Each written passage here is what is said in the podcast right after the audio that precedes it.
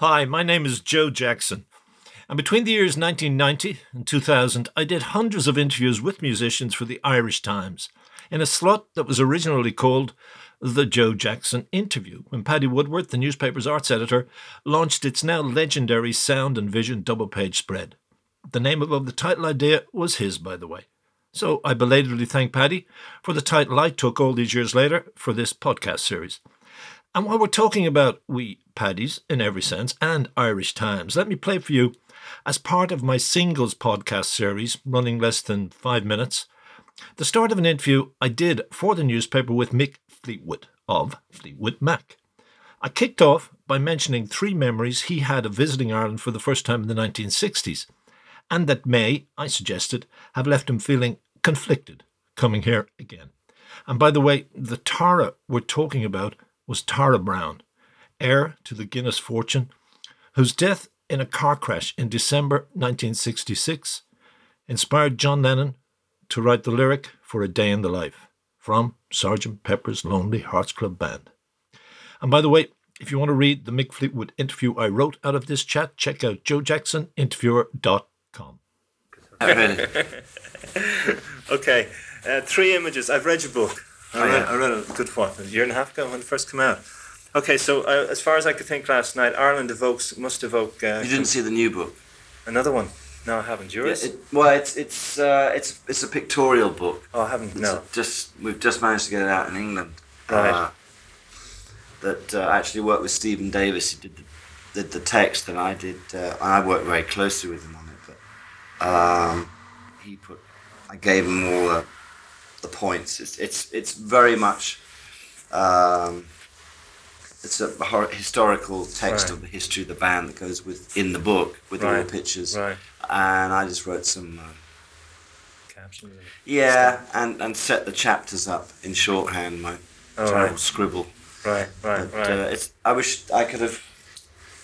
Because Warner's in uh, England have been handing that out to Oh, people. right. one, it's. I hope if you like the band, it's a nice, right. it's a Sure, nice thing definitely. to have. But yeah. Yeah. Yeah. uh, I just wonder whether you've seen it. no. obviously Okay. Yeah, well, if I could get a copy, I could happily buy it. I mean, I, I Yeah. won't be right, going up on this for about ten days, or the till, like about Yeah, I think next week like or it, whatever. yeah. that'd be good.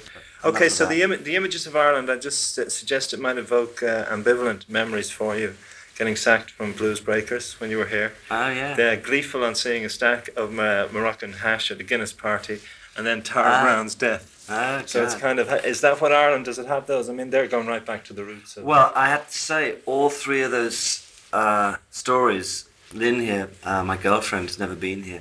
right, and I actually told, I think, I certainly Tara, the hash, and what was the other one? The uh, getting getting fired from Blues Breakers. Not that one, but she knew about it. I, I'd forgotten that it was actually here, but Yeah. I, in England, I told her uh, that story.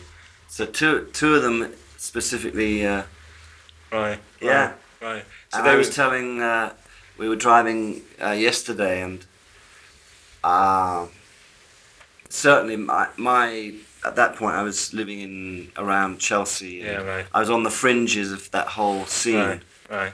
and the story was certainly that Tara was a, race car driver, I, Right. be- I believe, Right. and uh, the story is that he, he knew the accident was happening, and, and he turned the car around so that it didn't hit her, it hit him All right. at, at the uh, crossing, Right. Okay.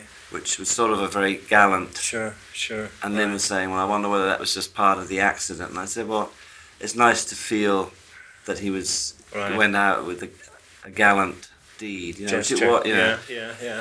You then say. I didn't know him terribly well, I, Right. but I played at uh, the party. the party, and they had the Lovin' Spoonful, specially Right. flown in, and I was describing the house. Which was incredible, you know. I, I must be. A Where was this? house. Where is it in Kildare?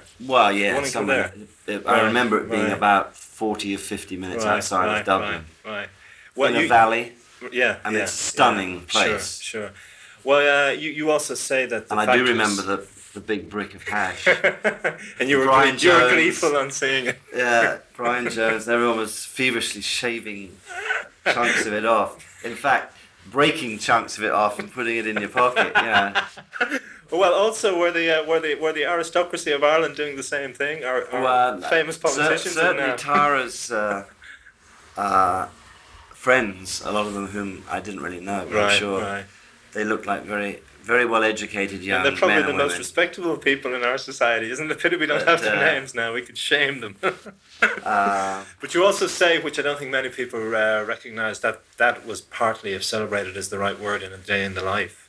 yeah, That the, the Beatles standard Oh, was John yeah. John's Yeah. John's lyric, wasn't it? About absolutely. about that, you know. Yeah. Hi, Joe Jackson here again.